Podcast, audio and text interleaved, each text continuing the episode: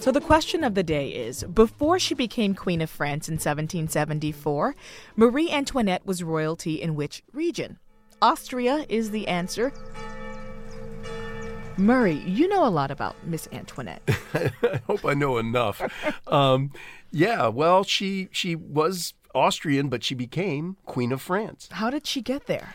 Well, this is the way they made alliances back then. Mm. This was uh, right after the Seven Years' War, and the royalty of Austria figured they needed to make an alliance with France because now the big threat was England, which had a lot of sea power and which was getting stronger. So, what better way to make an alliance than to marry off this 14 year old girl to this prince in France? And when he ascended to the throne, she became the Queen of France. How was she as a ruler? She kind of gets a bad rap. I don't think she was the brightest light in the chandeliers that burned in the Palace of Versailles. I don't think she was a genius. She was a good musician, apparently, and even met Mozart when she was a kid. But she was embroiled in a lot of scandals and she might have been a little insensitive about these, but most of them weren't her fault.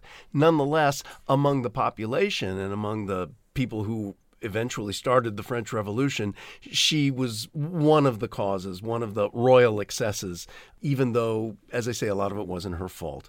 So, what happened to them at the end? Because, as we know, they met their demise. They did. King Louis was executed first, um, but then a few months later, um, she met her fate at the guillotine at the ripe old age of 37. Mm. Well, thank you so much for that, Murray. Thank you. It was fun to learn about her. That's it for now. I'm Tamika Smith. And I'm Murray Horwitz. We're Ask QOTD on Twitter and Facebook. Come back tomorrow and ask your smart speaker what's the question of the day. Learn something new every day.